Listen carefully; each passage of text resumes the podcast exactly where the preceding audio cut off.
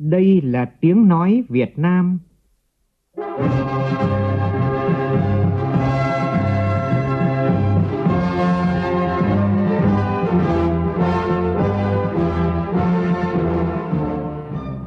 là tiếng nói Việt Nam, phát thanh từ Hà Nội, thủ đô nước Cộng hòa xã hội chủ nghĩa Việt Nam.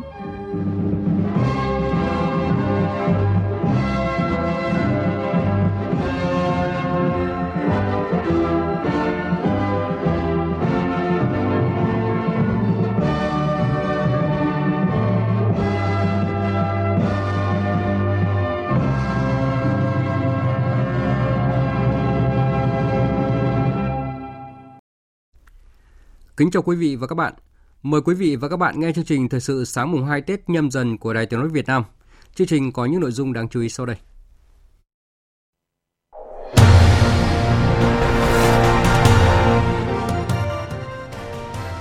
Đội tuyển Việt Nam ghi tên mình vào lịch sử bóng đá Đông Nam Á khi có được chiến thắng đầu tiên tại vòng loại thứ ba World Cup 2022. Chủ tịch nước Nguyễn Xuân Phúc và Thủ tướng Phạm Minh Chính biểu dương khen ngợi chiến thắng lịch sử này của ban huấn luyện và cầu thủ sự sẻ chia gắn kết giữa người Việt trong nước và người Việt ở nước ngoài giúp thành phố Hồ Chí Minh nhanh chóng vượt qua đại dịch, sớm phục hồi kinh tế. Ghép tạng không cùng nhau máu mở ra cơ hội sống cho hàng nghìn bệnh nhân suy tạng giai đoạn cuối. Trong phần tin quốc tế, Tổng thống Nga cảnh báo về nguy cơ xảy ra xung đột quân sự nếu Ukraine là thành viên của NATO. Các chuyên gia của Tổ chức Y tế Thế giới tuyên bố làn sóng biến thể Omicron vẫn chưa đạt đỉnh và các nước cần cẩn trọng trong việc nới lỏng biện pháp phòng chống dịch bệnh.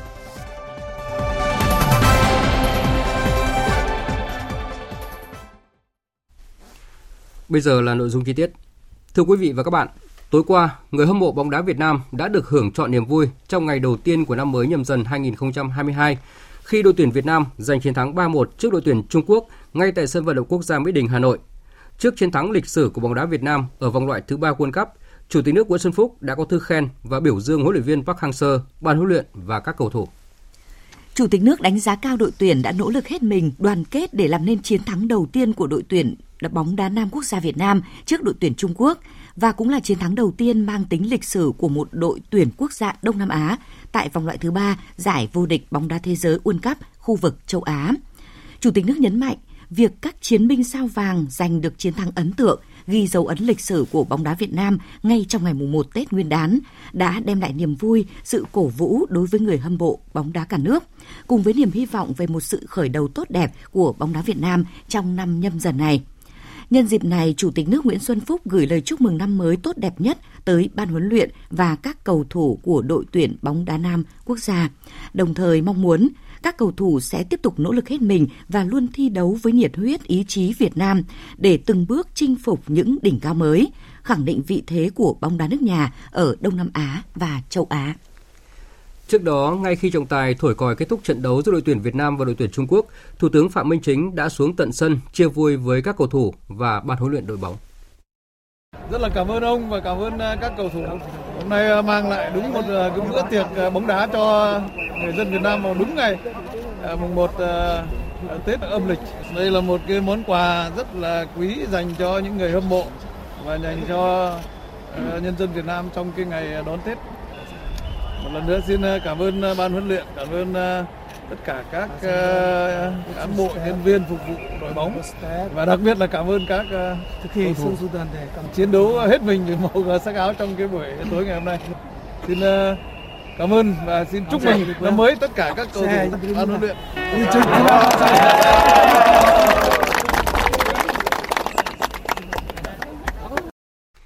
Thưa quý vị và các bạn, trận thắng tối qua cũng là lần đầu tiên trong lịch sử đối đầu bóng đá Việt Nam vượt qua được bóng đá Trung Quốc. Chiến thắng này càng có ý nghĩa hơn khi nó diễn ra vào đúng ngày mùng 1 Tết cổ truyền của dân tộc. Vì thế, bất chấp thời tiết lạnh giá ở thủ đô Hà Nội, cũng không thể ngăn người hâm mộ ra đường ăn mừng chiến thắng của đội tuyển Việt Nam. Phản ánh của phóng viên Phương Thoa.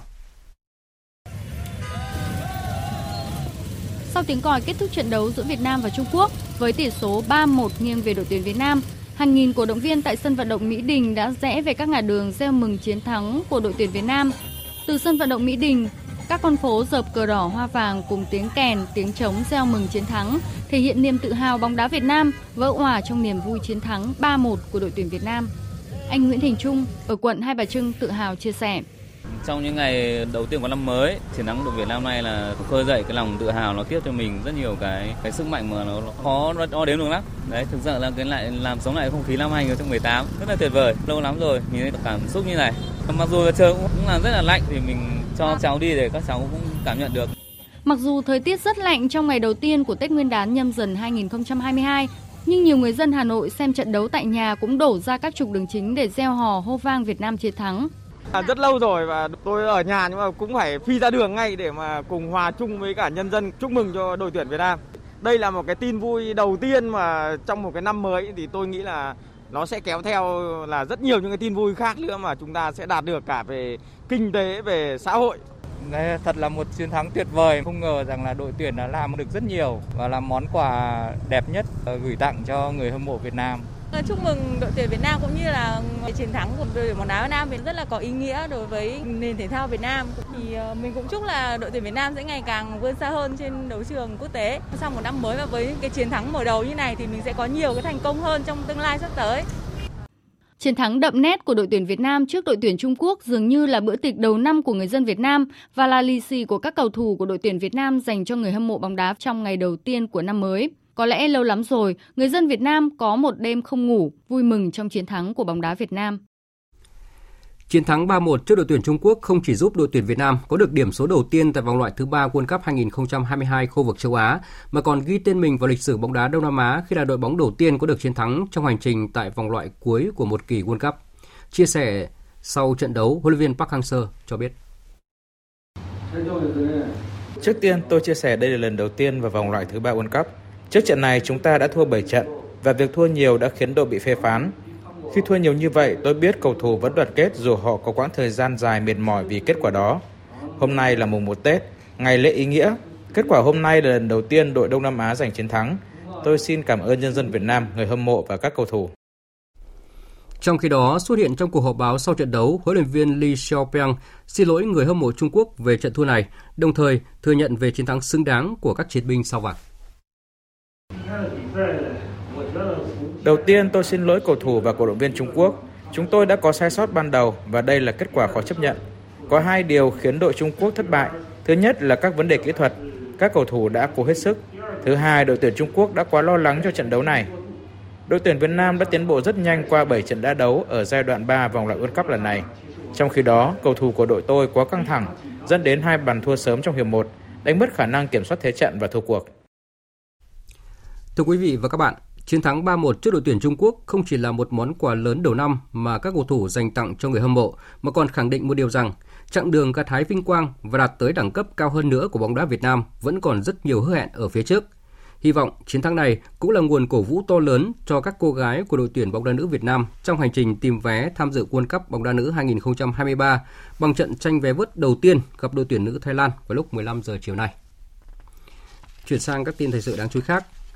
Hôm qua, kiểm tra công tác trực và chủ trì giao ban Bộ Quốc phòng đầu xuân năm mới 2022, Đại tướng Phan Văn Giang, Ủy viên Bộ Chính trị, Phó Bí thư Quân ủy Trung ương, Bộ trưởng Bộ Quốc phòng yêu cầu toàn quân và lực lượng dự bị động viên, dân quân tự vệ cả nước tiếp tục thực hiện những chủ trương lớn về quân sự, quốc phòng, xây dựng quân đội nhân dân, bảo vệ Tổ quốc theo tinh thần nghị quyết Đại hội 13 của Đảng và nghị quyết Đại hội Đảng bộ quân đội lần thứ 11.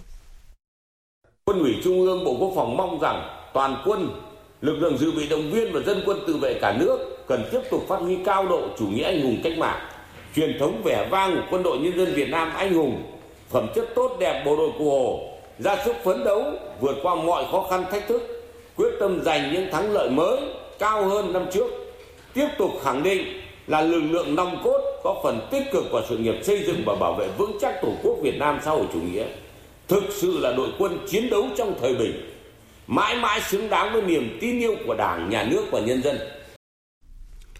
Những ngày này, rất đông người dân ở Bà Rịa Vũng Tàu và du khách đã đến các chùa để cầu quốc thái dân an, cầu mong đất nước sớm vượt qua đại dịch. Tin của phóng viên Đài Tiếng nói Việt Nam thường trú tại thành phố Hồ Chí Minh. Năm nay, tỉnh Bà Rịa Vũng Tàu không tổ chức các hoạt động lễ hội nhằm hạn chế tập trung đông người, nhưng các trung tâm du lịch, các khu nghỉ dưỡng đều chăm chút nhiều phương cảnh, tiểu cảnh, tái hiện không gian Tết cổ truyền với ngập tràn hoa cảnh, bánh trưng, câu đối Tết để chào đón xuân mới. Ghi nhận tại thành phố Vũng Tàu ngày mùng 1 Tết nhâm dần, lượng khách từ các nơi về tắm biển không nhiều. Người dân địa phương và du khách chủ yếu đi viếng chùa cầu an, mong muốn sức khỏe, tài lộc trong năm mới. Do tình hình dịch bệnh COVID-19 còn diễn biến phức tạp, hầu hết người dân và du khách đều tuân thủ đeo khẩu trang, giữ khoảng cách tại nơi công cộng. Đi lễ chùa ngày đầu năm cũng là nét văn hóa đặc sắc của người dân xứ Huế. Tại các ngôi chùa lớn như Tổ đình Tự Đàm, Thiên Minh, Từ Hiếu, Báo Quốc, đông đảo người dân đã đến dâng hương lễ Phật. Ông Nguyễn Văn Trọng ở phường Tây Lộc, thành phố Huế cho biết. Đông là người Huế mình cứ đầu năm ai tịnh tâm đến à, cửa Phật để cho có một một năm mới an khang thịnh vượng sức khỏe dồi dào thứ hai là để tới chùa là tình tâm để mình hưởng những cái phước đức của cả năm Thưa quý vị và các bạn, những ngày đầu xuân năm mới này, tại nhiều nơi thì công nhân làm việc xuyên Tết. Tại cảng Nam Đình Vũ, Hải Phòng, ngay trong ngày mùng 1 Tết đã đón tàu Canyune quốc tịch Panama đến nhập và xuất những lô hàng đầu tiên. Tàu Canyune đến cảng container Nam Đình Vũ Hải Phòng nhập và xuất khẩu những lô hàng đầu tiên với những mặt hàng như hàng tiêu dùng, may mặc, nguyên liệu hay thực phẩm. Với tải trọng 35.000 tấn, khoảng hơn 1.000 container sẽ được trung chuyển qua Hồng Kông, Trung Quốc trước khi đến các thị trường Mỹ, Canada. Để phục vụ tàu xuất nhập khẩu hàng, cảng Nam Đình Vũ đã bố trí hơn 40 người, bao gồm cả giao nhận và xếp dỡ, đồng thời chia ca để hoạt động cả ngày. Thông thường vào dịp Tết Nguyên đán, tàu vào hệ thống cảng Hải Phòng thường nghỉ 1 đến 2 tuần do hàng hóa giảm đến 50%. Tuy nhiên năm nay, chi phí vận tải biển cũng như giá thuê tàu tăng gấp nhiều lần nên các hãng tàu phải khai thác tối đa để không bị thua lỗ. Kéo theo đó, các cảng tàu cũng phải lên kịch bản tăng mạnh công suất để đáp ứng nhu cầu của các hãng tàu. Dự kiến ngay trong tháng đầu tiên của năm nay, lượng hàng hóa xuất nhập khẩu qua cảng biển này sẽ tăng ít nhất từ 10 đến 15%. Cảng Nam Đình Vũ cũng lên kế hoạch mở rộng bến bãi và trong năm nay sẽ xây dựng giai đoạn 2 để tăng công suất gấp đôi hiện tại lên 1,2 triệu tiêu, từ đó đáp ứng nhu cầu xuất nhập khẩu dự báo sẽ tăng mạnh trong năm nay. Tại Quảng Ninh, hôm qua công ty kho vận và cảng Cẩm Phả phối hợp với công ty tuyển than Cửa Ông tổ chức bốc rót hơn 26.000 tấn than chào mừng xuân nhâm dần. Phóng viên Vũ Miền thường trú tại khu vực Đông Bắc thông tin. Hai tàu Việt Thuận 23501 và tàu Vinacomin 05 đã cập cảng Cẩm Phả ăn 26.000 tấn than của các đơn vị sản xuất than trên địa bàn. Số than này sẽ được cung cấp cho chi nhánh Tổng Công ty Điện lực Dầu khí Việt Nam, Công ty Điện lực Dầu khí Hà Tĩnh và Công ty Nhiệt điện Nghi Sơn 1. Đây là hai con tàu đầu tiên cập cảng Cẩm Phả khai xuân và nhận than tiêu thụ đầu tiên trong năm mới nhâm dần 2022 của Tập đoàn Công nghiệp Than khoáng sản Việt Nam. Việc đón tàu sông cảng Cẩm Phả và rót những tấn than tiêu thụ đầu tiên trong năm mới là hoạt động có ý nghĩa mở đầu cho mùa tiêu thụ than thắng lợi và một năm sản xuất bội thu của Tập đoàn Công nghiệp Than khoáng sản Việt Nam. Ông Nguyễn Ngọc Cơ, Phó Tổng Giám đốc Tập đoàn Công nghiệp Than khoáng sản Việt Nam cho biết. Bao giờ cũng vậy, ngày đầu tiên của năm mới, tập đoàn tổ chức rót tấn than đầu tiên để mong rằng đón được sự may mắn và sự thành công. Sang năm 2022 thì chúng ta vẫn xác định rằng chúng ta vẫn có những cái khó khăn, nhất là trong công tác phòng chống dịch bệnh. Rồi thị trường với cái tinh thần đoàn kết và sự cố gắng nỗ lực của toàn thể cán bộ nhân viên của tập đoàn, chúng tôi cố gắng hoàn thành được cái nhiệm vụ của năm 2022. Thưa quý vị và các bạn, hai năm qua, đặc biệt là năm 2021, xuyên suốt thời gian dịch bệnh COVID-19 bùng phát, nhiều tổ chức cá nhân kiều bào ta ở nước ngoài vẫn luôn hướng về quê nhà với rất nhiều hoạt động ý nghĩa giúp đỡ nhân dân trong nước. Riêng tại Thành phố Hồ Chí Minh, sự gắn kết chặt chẽ của người Việt ở trong và ngoài nước không chỉ là nguồn tiền, hàng hóa từ khắp nơi trên thế giới gửi đến các lực lượng tuyến đầu và người dân khó khăn, mà còn là những hiến kế, giải pháp đồng hành của bà con kiều bào trong quá trình khôi phục kinh tế vượt qua đại dịch. Bài viết của phóng viên Ngọc Xuân thường trú tại Thành phố Hồ Chí Minh. Với niềm tin đại dịch rồi sẽ qua đi, cuộc sống sẽ trở lại bình thường, ông Lê Ngọc Ánh Minh, Minh Taro, đại diện công ty phát triển hạ tầng Pacific Group, vốn đầu tư Nhật Bản, cũng không khỏi băn khoăn, lo rằng thành phố Hồ Chí Minh sẽ lại kẹt xe, sẽ lại ô nhiễm. Với kinh nghiệm trong lĩnh vực phát triển năng lượng sạch và hạ tầng giao thông, từng tham gia các dự án xử lý môi trường nước ở thành phố Hồ Chí Minh như kênh Tàu Hủ Bến Nghé, Bến Mễ Cốc. Ông Minh cho biết Trải qua 24 năm phát triển các dự án hạ tầng tại thành phố Hồ Chí Minh cũng như các địa phương khác, tôi và các đồng nghiệp nhận thấy thành phố thay đổi rất là nhiều. Tích như Lộc tiền nhà ngày nay rất là đẹp. Thì tại sao chúng ta không biến những con kênh ô nhiễm trở thành những dòng kênh rất là xinh đẹp, thân thiện môi trường và chúng ta có thể tận dụng nước thải để phát điện phục vụ chiếu sáng kênh cũng như là cấp điện cho một cộng đồng dân cư nào đó. Đó là công việc mà chúng tôi muốn muốn thực hiện với thành phố Hồ Chí Minh. Cùng mối quan tâm thúc đẩy phát triển kinh tế thành phố Hồ Chí Minh và cả nước, đặc biệt là sau đại dịch, tiến sĩ kinh tế Phan Bích Thiện, Phó Chủ tịch Hội người Việt Nam ở Hungary cho rằng vấn đề quan trọng là phải đổi mới sáng tạo. Bà Thiện đề nghị thành phố Hồ Chí Minh nên xây dựng quỹ thúc đẩy phát triển khoa học công nghệ thông qua giải pháp chính sách thuế và điều tiết xã hội hóa đầu tư.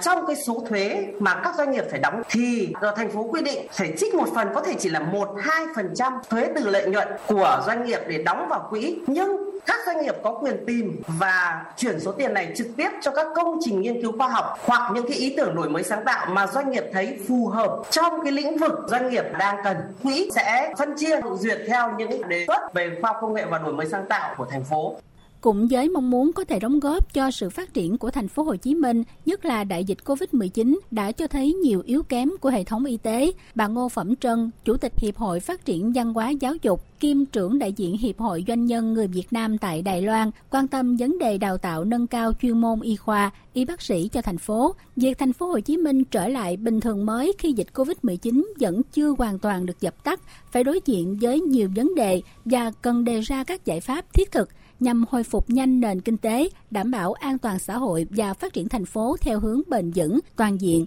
Trong bối cảnh đó, có thể nói sự đóng góp của cộng đồng người Việt Nam ở nước ngoài rất cần thiết, với khoảng 3 triệu người sinh sống và học tập làm việc tại 130 quốc gia dùng lãnh thổ, trong đó hơn 85% đang làm việc ở các nước đang phát triển. Theo Phó Chủ tịch Ủy ban nhân dân thành phố Hồ Chí Minh Võ Văn Hoàng, sự đóng góp của các chuyên gia trí thức kiều bào sẽ giúp thành phố xây dựng chiến lược phục hồi và phát triển phù hợp với tình hình mới. Vai trò và vị thế và uy tín của cộng đồng người Việt Nam ở nước ngoài tại các nước sở tại trong những năm qua ngày càng được nâng lên. Đây là một nguồn lực rất lớn cho cái sự phát triển của Việt Nam, trong đó có sự phát triển của thành phố Hồ Chí Minh. Chúng tôi cũng mong muốn các cái chuyên gia, trí thức, bà con kiều bào tiếp tục góp ý nhiều hơn nữa cho thành phố trong quá trình hồi phục và phát triển. Thành phố cam kết tiếp tục đồng hành cùng bà con Việt kiều và doanh nghiệp Việt kiều trong quá trình phát triển của thành phố. Năm 2021, dù khó khăn do dịch bệnh, nhưng kiều hối về thành phố vẫn tăng 9% so với năm trước, ước đạt 6,6 tỷ đô la Mỹ. Những hiến kế đóng góp của các doanh nhân trí thức kiều bào là một trong những nguồn lực quan trọng then chốt giúp thành phố Hồ Chí Minh phục hồi nhanh vượt qua đại dịch Covid-19 và vững bước phát triển. Ghép tạng không cùng nhóm máu là mục tiêu mà nhiều trung tâm ghép mô bộ phận cơ thể người ở Việt Nam thực hiện trong năm nay. Điều này mở ra cơ hội sống cho hàng nghìn bệnh nhân suy tạng giai đoạn cuối, đặc biệt trong bối cảnh hiện nay không có nhiều nguồn tạng để ghép. Phóng viên Văn Hải thông tin. Theo kế hoạch, năm nay, Bệnh viện Trung ương Quân đội 108 sẽ là cơ sở đầu tiên của cả nước tiến hành ghép gan không cùng nhóm máu. Đây cũng là trung tâm thực hiện được số ca ghép gan nhiều nhất cả nước với hơn 110 ca trong 4 năm qua – chủ yếu là ghép gan từ người cho sống. Kỹ thuật này khó hơn ghép gan từ người cho chết não. Tiến sĩ bác sĩ Lê Văn Thành, chủ nhiệm khoa phẫu thuật gan mật tụy, Bệnh viện Trung ương Quân đội 108 cho biết. Ghép bất đồng nhóm máu có nghĩa là nó ngoài cái nguyên tắc truyền máu. Ví dụ từ nhóm A cho nhóm O. Ờ, trước khi mà ghép như vậy thì người ta sẽ phải điều trị cái bệnh nhân nhận bằng thuốc chế miễn dịch và sau hai liệu trình điều trị thì người ta đánh giá xem là kháng thể kháng cái nhóm máu đấy nó xuống đến ngưỡng mà cần thiết hay chưa thì lúc đấy thì chúng ta mới có thể tiến hành ghép được. Trước đó năm 2019, lần đầu tiên Bệnh viện Đa khoa tỉnh Phú Thọ và Bệnh viện Hữu nghị Việt Đức Hà Nội phối hợp thực hiện ca ghép thận với người cho và người nhận không cùng huyết thống và không cùng nhóm máu. Đến cuối năm ngoái, Bệnh viện Trợ Rẫy thực hiện thành công ca ghép thận không cùng nhóm máu đầu tiên tại thành phố Hồ Chí Minh – Phó giáo sư tiến sĩ Thái Minh Sâm, trưởng khoa ngoại tiết niệu, bệnh viện Trợ Rẫy thành phố Hồ Chí Minh cho hay. Ngoài cái yếu tố mà miễn dịch bình thường của hai cái cặp ghép với nhau thì nó lại có một thêm một yếu tố miễn dịch đặc biệt khác là cái sự bất tương hợp nhóm máu là cái kháng thể của cái bất tương hợp nhóm máu nữa. Thành ra bệnh nó sẽ gấp đôi nguy cơ lên. Sợ nhất là cái khả năng nhiễm trùng sau ghép nó sẽ nhiều hơn. Là nếu mà làm đúng quy trình làm tốt thì cái tỷ lệ à, biến chứng thì à, nó cũng không cao hơn à, đáng kể gì so với cái ghép thận bình thường. Trong bối cảnh khan hiếm nguồn mô tạng, trung bình mỗi năm chỉ có 10 người chết não hiến bộ phận cơ thể, thì ghép tạng không cùng nhóm máu góp phần mở ra cơ hội sống cho hàng nghìn bệnh nhân suy tạng giai đoạn cuối.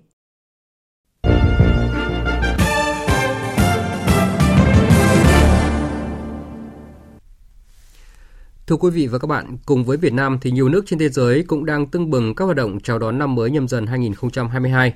Con hổ biểu thị sức mạnh, sức sống, lòng dũng cảm, sự bền bỉ và táo bạo. Các nhà lãnh đạo trên thế giới cũng đã gửi đi thông điệp năm mới về sự tự tin, bản lĩnh và quyết tâm vượt qua mọi khó khăn. Biên tập viên Phạm Hà tổng hợp thông tin.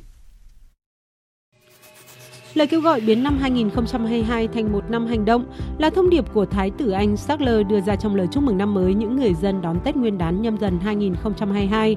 Thái tử Anh Charles kêu gọi thế giới tạo ra một tương lai tốt đẹp hơn cho thế hệ tiếp theo bằng cách sống và làm việc hài hòa với thiên nhiên và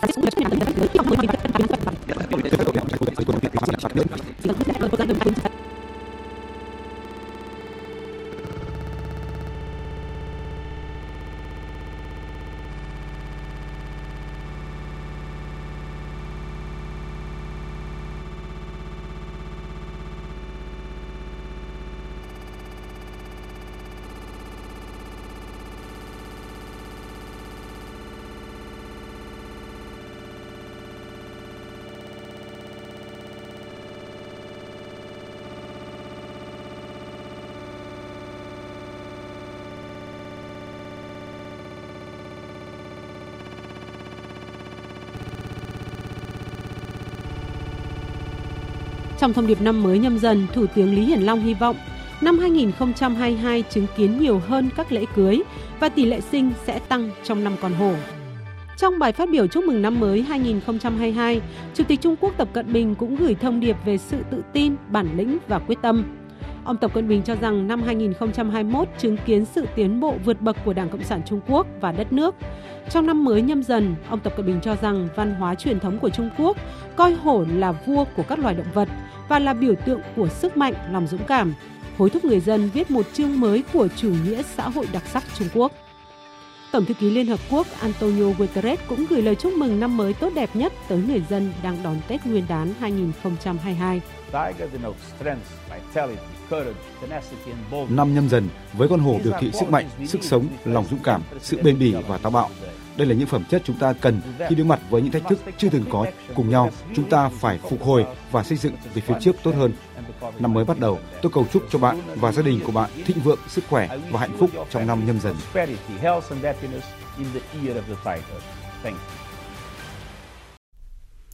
Tiếp theo là các tin thế giới đang chui khác. Hôm qua phát biểu tại cuộc họp báo chung về kết quả hội đàm với Thủ tướng Hungary Viktor Orbán, Tổng thống Nga Vladimir Putin cảnh báo về mối đe dọa xung đột quân sự với Moscow trong trường hợp Ukraine trở thành thành viên của NATO. Anh Tú, phóng viên Đài tiếng nói Việt Nam thường trú tại Liên bang Nga, đưa tin.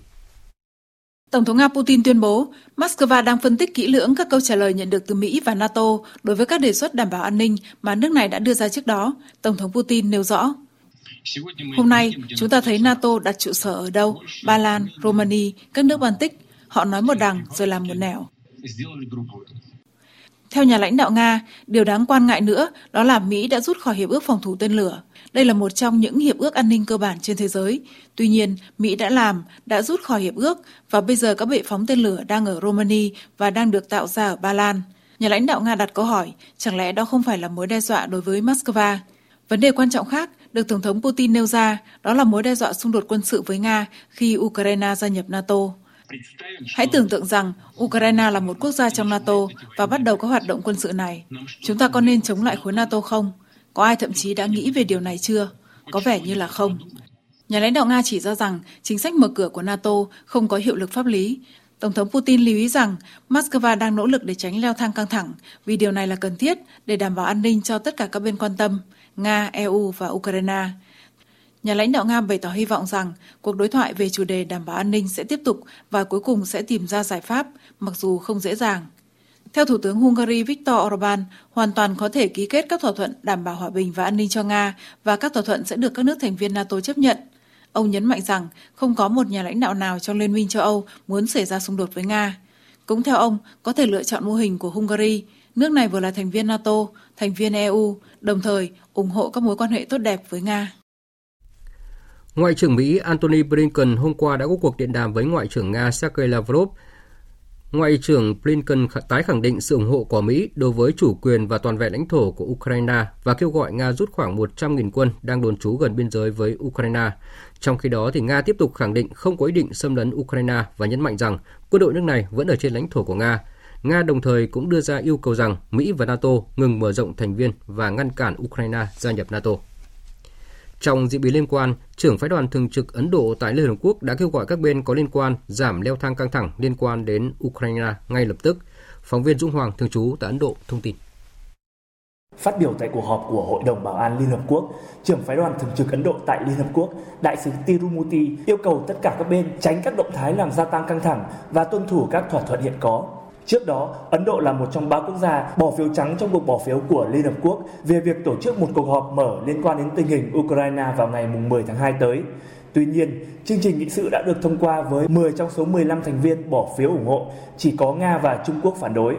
Trưởng phái đoàn thường trực Ấn Độ tại Liên Hợp Quốc cũng cho biết nước này đang theo dõi chặt chẽ các diễn biến liên quan, bao gồm các cuộc đàm phán giữa Mỹ và Nga và giữa Đức, Pháp, Ukraine và Nga trong khuôn khổ định dạng Normandy. Ấn Độ tin rằng các vấn đề chỉ có thể được giải quyết thông qua đối thoại ngoại giao. Theo phóng viên Đài tiếng nói Việt Nam thường trú tại Mỹ, Trung Quốc đã không tuân thủ các cam kết của mình theo thỏa thuận thương mại giai đoạn 1 với Mỹ. Đây là khẳng định của bà Sara Bianchi, phó đại diện thương mại Mỹ tại diễn đàn trực tuyến do Hiệp hội Thương mại Quốc tế Washington tổ chức vào hôm qua. Tuy nhiên, bà Bianchi không nêu rõ các bước chính quyền Tổng thống Biden đang thực hiện nhằm buộc Trung Quốc tuân thủ các cam kết của mình.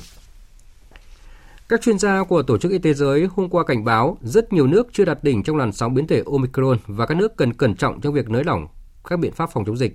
Tổng Giám đốc Tổ chức Y tế Thế giới Ahadnom Ghebreyesus nhấn mạnh.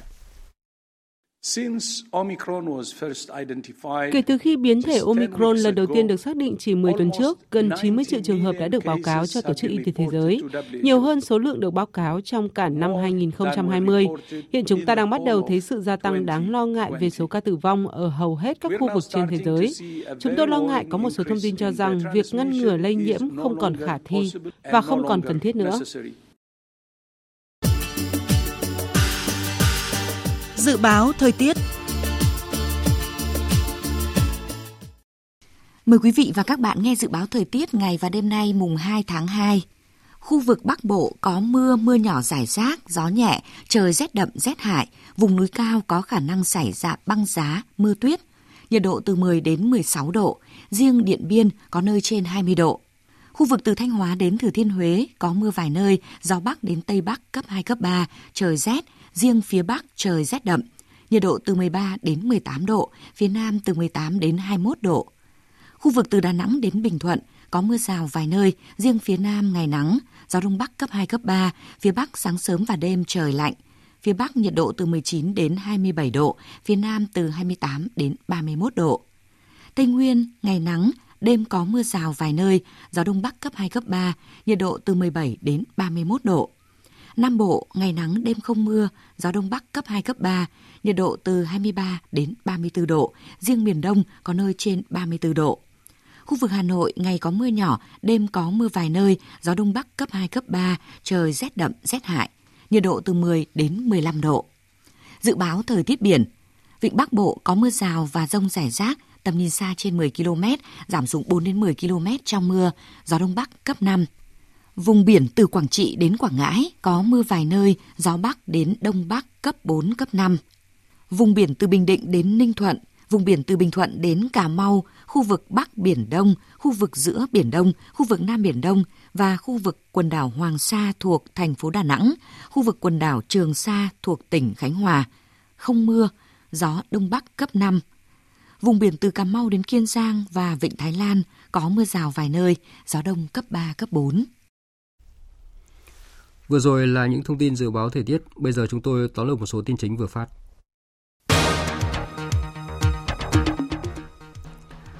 Tối qua, đội tuyển Việt Nam đã giành chiến thắng 3-1 trước đội tuyển Trung Quốc và chính thức ghi tên mình vào lịch sử bóng đá Đông Nam Á khi có được chiến thắng đầu tiên tại vòng loại thứ ba World Cup 2022. Trước chiến thắng lịch sử của bóng đá Việt Nam, Chủ tịch nước Nguyễn Xuân Phúc và Thủ tướng Phạm Minh Chính đã biểu dương khen ngợi ban huấn luyện và các cầu thủ. Ghép tạng không cùng nhóm máu là mục tiêu mà nhiều trung tâm ghép mô bộ phận cơ thể người ở Việt Nam thực hiện trong năm nay. Điều này mở ra cơ hội sống cho hàng nghìn bệnh nhân suy tạng giai đoạn cuối. Phát biểu tại cuộc họp báo chung về kết quả hội đàm với Thủ tướng Hungary Viktor Orbán vào hôm qua, Tổng thống Nga Vladimir Putin cảnh báo về mối đe dọa xung đột quân sự đối với Moscow trong trường hợp Ukraine trở thành thành viên của NATO. Các chuyên gia Tổ chức Y tế Thế giới tuyên bố làn sóng biến thể Omicron vẫn chưa đạt đỉnh và các nước cần cẩn trọng trong việc nới lỏng các biện pháp phòng chống dịch. Phần tóm lược những tin chính vừa rồi đã kết thúc chương trình thời sự sáng mùng 2 Tết nhâm dần của Đài Tiếng nói Việt Nam. Chương trình do biên tập viên Nguyễn Cường biên soạn và thực hiện với sự tham gia của phát thanh viên Phương Hằng và kỹ thuật viên Thùy Linh. Chịu trách nhiệm nội dung Hoàng Trung Dũng. Cảm ơn quý vị và các bạn đã dành thời gian lắng nghe.